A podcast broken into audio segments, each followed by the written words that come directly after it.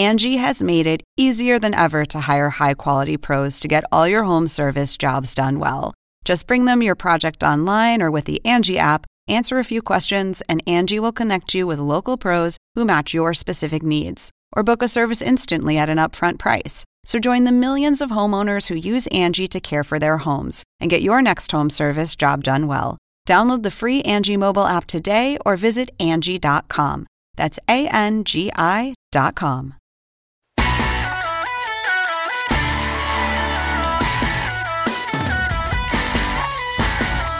latest edition of March Madness 365. I'm your host, Andy Katz. And on this edition of our podcast, I'll be joined by Old Dominion head coach Jeff Jones and producer Carsen Edwards. Well, on the eve of Christmas, as we are taping this, uh, certainly a lot has happened in the sport over the past uh, week. Kentucky back to being and looking like a national title contender after beating North Carolina and Chicago. We've got a new entrant into the National Player of the Year race in Marcus Howard. He followed up a 45 point effort against Kansas State with 45 against previously undefeated Buffalo. So, Marcus Howard of Marquette, make sure you put him in your conversation for National Player of the Year. He's also in there with Carsen Edwards of Purdue, Wisconsin's Ethan Happ. Uh, you could go down the list Duke Zion Williamson, Dedric Lawson from Kansas, who uh, almost by himself practically got Kansas to beat Arizona State. Saturday night late in Tempe, yet it was the Sun Devils handing Kansas their first loss, the previous number one in the AP poll, previously undefeated.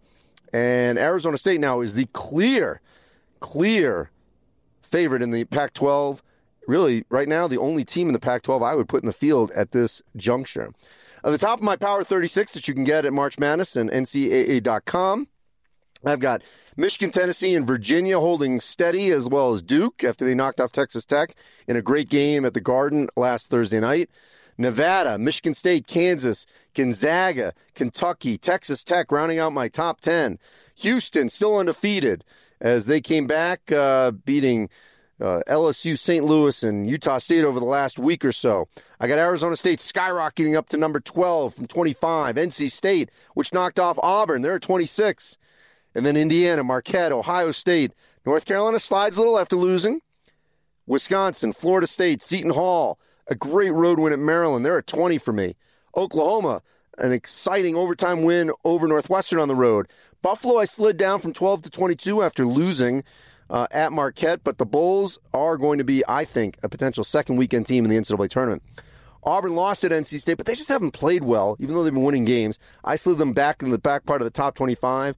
TCU out at the Diamond Head Classic, Iowa, Minnesota, St. John, still waiting for them to play someone um, relevant, and they'll do that opening the Big East at Seton Hall. And then Virginia Tech, Louisville, Iowa State gets Lindell Wigginton back. Watch the Cyclones. Mississippi State's on a roll. Cincinnati crushed UCLA. Villanova survived UConn in the second half. Butler, Missouri, and LSU. Missouri, I watched them the bragging rights game against Illinois on Saturday night in St. Louis, and they looked very good. They have refound themselves after losing Jontay Porter at the beginning of the season. He was by far their best player. This is a team that's gritty. Uh, Jeremiah Tilmon, uh, Mark Smith, Jordan Geist. I love. I, really fell for this team that Cuonzo's got, and I think they're going to be a factor in the SEC. And then LSU knocked off pre, uh, previously undefeated Furman. Uh, look for the Tigers uh, to be an upper division team in the SEC as Tremont Waters continues to impress. So my team of the week, Arizona State, after knocking off Kansas in Tempe. Player of the week, Marcus Howard, 45, 40 in the second half to beat Buffalo. It was quite a performance by Marcus Howard of Marquette. He is something special. All right. So I got a couple of very good interviews, I think. A little uh, shameless plug there. Uh, one, certainly around the holidays, that I want to share with you with Jeff Jones. Uh, he's the Old Dominion coach, former coach at Virginia and American. Um, he went public earlier in the year uh, discussing his prostate cancer, trying to draw attention to that. Hopefully, uh, will really get people to go forward and be proactive and get checked. And then I was at Purdue earlier in the week and uh, had a conversation with Carsen Edwards of the Boilermakers. So uh, enjoy. And I'll say this at the end. I'll say it now. Merry Christmas and a happy holidays. Here is our podcast, March Madness 365. Now joining me here on March Madness 365, Old Dominion head coach Jeff Jones. And The Monarchs are fresh off a road win uh, a week ago at Syracuse. Certainly going to be one of the teams that's going to be vying near the top of Conference USA. A lot of topics to to get to with uh, Jeff. And Jeff, let's first deal with on the court and last week's win over Syracuse. What did that tell you about your group? Well, the the way it happened, I, I think, uh, you know, kind of reinforced that it's a, a pretty strong-minded group that uh, is is not afraid to work. You know, we we kind of got in a hole, but stuck together and, and kind of grinded and, and got ourselves back in the game and made some plays at the end. So I think that was really, uh, you know, an indication of the mindset of, of our team. And look, I don't want to diminish anything because, you know, Buffalo went in there one. I mean, I think that clearly Buffalo is one of the better teams in the country after you guys. And Syracuse, I still think will be one of the better teams in the ACC. But what did this tell you about where maybe your team is headed in Conference USA? Well, um, you know, I, I, look at us as, as, a team that's evolving. Early in the, the year down in, in St. Thomas, we played Oregon State in, in the uh, the first round of the Paradise Jam, and you know we we had a chance and really had control of that basketball game. I, th- I think we had a nine point lead with four minutes and fifty seven seconds left, and we just shot ourselves in the foot. We didn't do what good teams need to do down the stretch, and we lost that game. And and you know it was a painful loss, but you're you're always hopeful that you know you can learn lessons even in, in losses. So against Syracuse when we were down, you know, the just kind of you know hanging in there and, and continuing to grind, I think showed us that our, our, our, young basketball team is growing. We we need to continue doing that, you know, as, as we approach conference play and throughout conference play. You know, we're we're uh, you know fortunate to have two very good senior players, Ahmad Caver and, and BJ Stith, who are both playing at a really high level.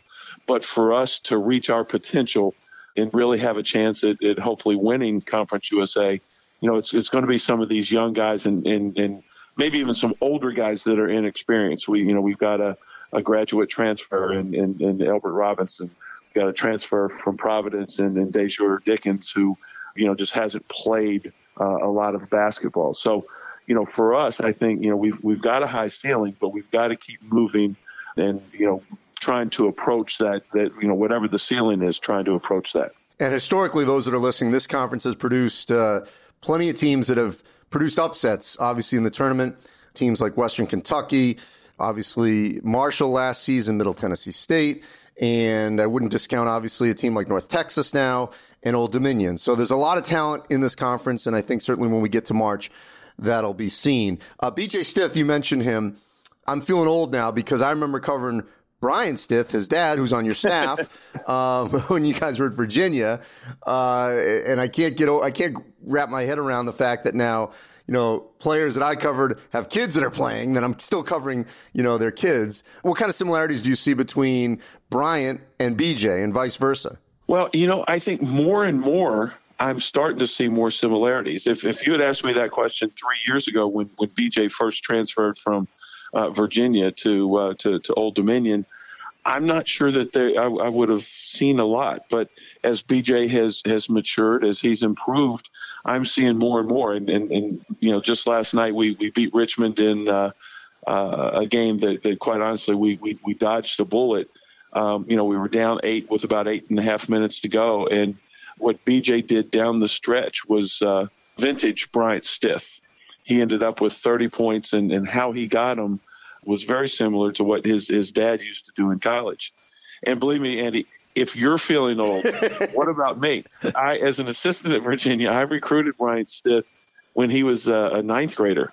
Uh, and so now I not only, you know, coach Bryant, I'm coaching his son as, as well. So, uh, you know, I'm, I'm getting up there for sure. Well, more than anything though, you sound great. And, you know, I, I, was thinking about you around the holidays, you know, since you made your announcement in September that your prostate cancer had returned um, and that you were going to go through, uh, obviously, treatment again. I mean, this has been a battle, obviously, I think, if I'm not mistaken, since 2015 in some form. So, first off, I want to find out how, you, how are you feeling?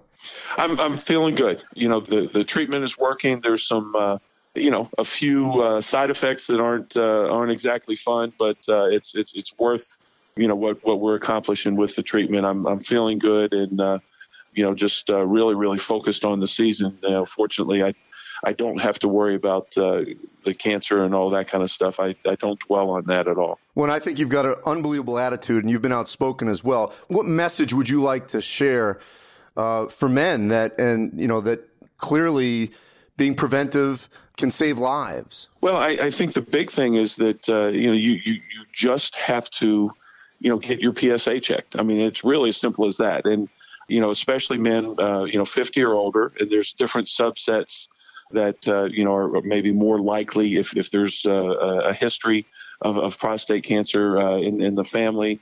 It's, it's more prominent in African American men, but just being vigilant and making sure it doesn't take long. It's, it's just a simple blood test to go in and get your uh, your your PSA taken, and and you know that's an indicator that uh, and and sometimes you know it might come up as a false positive, but if you don't go, you will never know.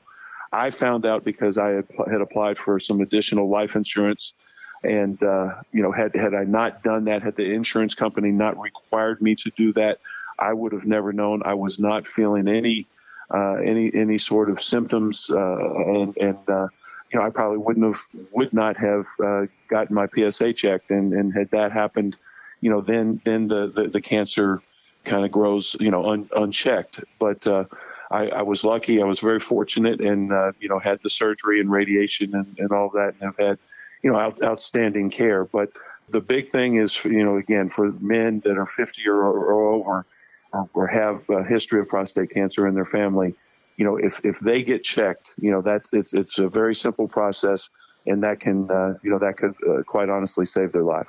Yeah, I, I've never compre- comprehended when you know whether it's that getting a colonoscopy. Um, you know, they're simple. I mean, they're not totally simple in terms of colonoscopy, but there are things that you can do, you have access to in this country. Uh, if you have health care, uh, hopefully most people do, if not everyone, and you can prevent these things. And I, I'm always blown away when I hear stories of men who don't go to the doctor, who don't go for these preventive checks, if they, if they have the opportunity, if they have insurance, which, like I said, I hope everyone does or would. And, and that's why so many of these can be prevented. And, and, and I think that, you know, you coming out and discussing this, you know, is, is as a leader in your community can be a great uh, role model for others to say, you know what? Yes, I should go do that.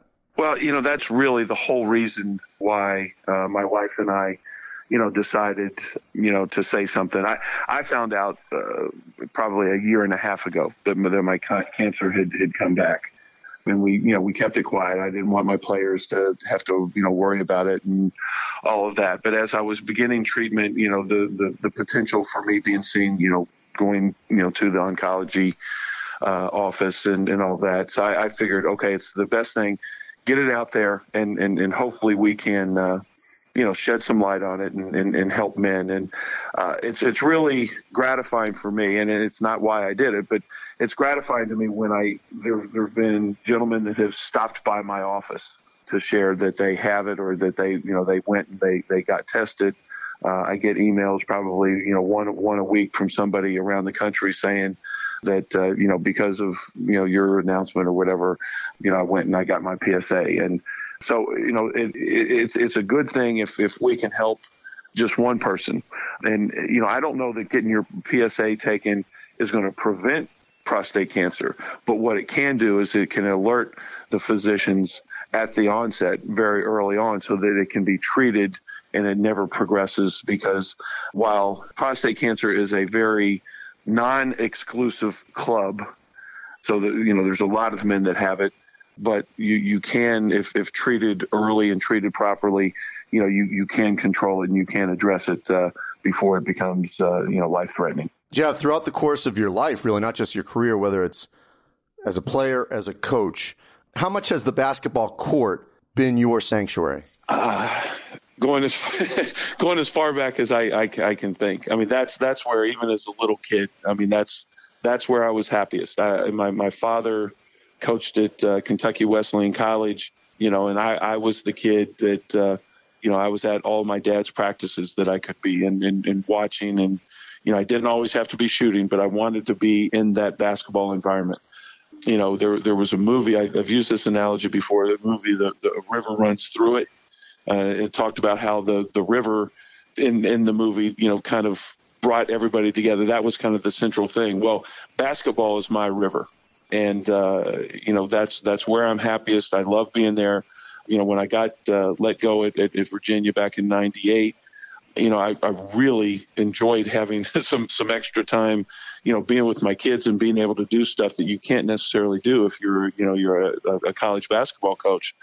But after a while, I realized I just missed being part of a team. You know, I, I did a little bit of TV, I did a little bit of, you know, just traveling around, but being part of a team is is, is huge, uh, and and you know something bigger than yourself. And so I, you know, I've I've loved the game of basketball loved being part of a team and, and loved coaching. Uh, you know, again for for as long as I can remember. And Jeff, this area that you've been in, whether it's playing or coaching at Virginia, American, ODU, you've been in that, you know, Virginia, DC metro area pretty much your entire adult life. Uh, what is it about that area that you've connected with so well? Well, um, you know, when, when, when I left Owensboro, Kentucky, and went to uh, to Charlottesville to attend uh, University of Virginia, you know, I, I never would have guessed that I would, you know, stay there. I mean, it was very foreign. I mean, you know, some kid from the country, you know, and, and not that Charlottesville is a, a, a real big city, but it's a lot more advanced than uh, Owensboro was. Much more progressive. But I got yes, you know, but I, I just kind of fell in love, and I, I, I literally, I think I grew up in, in Charlottesville and in this area. Uh, it's it's a wonderful area for a lot of reasons. And now it's home. You know, my my family and my friends and everybody's around here. And you know, DC was just a couple hours from Charlottesville, and, and Norfolk is just a couple hours from Charlottesville, where where my my kids are. It, it, it's just home, and uh, you know, it's it's it's been great. And uh, quite honestly, I, I can't imagine living in any other area of the country. Well, Jeff, I just want to wish you and your family a very happy holiday and just thrilled to hear your voice and hear that you're doing so well and, and you got a pretty good team too. So uh, thanks for joining me. All right, Andy, I really appreciate it. Coming up next on March Madness 365, we'll be joined by Purdue's Carsen Edwards, a preseason Big Ten Player of the Year and a National Player of the Year candidate. And now joining me here in March Madness 365, Purdue's Carsen Edwards. And Carsen, I was driving the bus. I was leading the bandwagon. I had you as my national preseason player of the year. All this can still happen. Let's assess sort of the first part of the season for you. You've scored in bunches. Uh, the team has struggled, but a lot of it is inexperience and where the games have been played. How would you assess where you are in this team? Uh, is that as we approach the holidays? Uh, I mean, I think it's a we're at a good spot. I mean, we able to get a win before the break. I believe, like Coach Painter is telling us, I mean, we've had some tough losses, but we still have some good teams we play down the stretch that help us a lot with kind of getting our spot in the NCAA tournament. Just continue to just continue to get better. But I feel like all these games are learning experiences for us, and just continue to to better as a team and continue to gel. So I think I'm okay. I mean, obviously I want these wins, but I'm still okay with this spot right now. We're going to continue to get better, and I think we're going to be all right a year ago, you had plenty of help, experience help. You didn't have to do as much as you did now. When you entered this season, how much responsibility did you feel on your shoulders? Uh, I mean, honestly, I just approached it like every every year, just kind of doing my role, doing my job, because I have good guys around me that continue to do their job as well. So, I mean, I take the responsibility, I guess, just because I'm hard on myself, but for the most part, I continue to just want to work and help my team win. When you say you're hard on yourself, how does that materialize? I'm sorry, what you mean by materialize? I got it. Well, like, how does that show? When you say, you know, when you're when you're mad or you're hard on yourself, mm-hmm. how does that ex- exhibit itself? I guess it's just my way of just trying to play a perfect game the best way possible. You know, just finding ways to make the least amount of mistakes as I can, and understanding and trying to improve after every game. So just being hard on myself, even if people think I play well, I still always feel there's something I can do a lot better on. So, so to that point, what specifically will frustrate you? Um, I think just taking care of the ball. I mean, there's there's games where I turn the ball over, and I feel like those are lackadaisical, and I feel like I'm getting kind of casual with the ball. So like those like that and decision making, that's what that's what um, me ends up turning the ball over. So those things like that kind of upset me. So you know, the freshman class, um, a lot of talent, but there's growing pains, and that's m- normal. I mean, some of these freshman classes around the country, like at Duke, that's abnormal that guys are ready to walk in and, and play right away. How would you assess the development of the freshmen that you're going to need throughout the course of this Big Ten season? Uh, I mean, I think I think they're going to be fine. I mean, they continue to work. They come to practice every day and they work hard, things like that. And they're just good guys, so they always want the best for the team. They do what's best for the team to help them win, help us win. So, I mean, I feel like they'll be fine. They're going to continue to work. And Trevion, he's getting some minutes, and I feel like he's doing well. He's going to continue to learn as well. So. What I love about watching you is you don't shy away from contact. You know, your strength, you, you, you absorb it, you take it. At what point in your career did you know, you know what, I need to get strong enough to where, as a smaller guard, I can absorb that and still finish at the rim?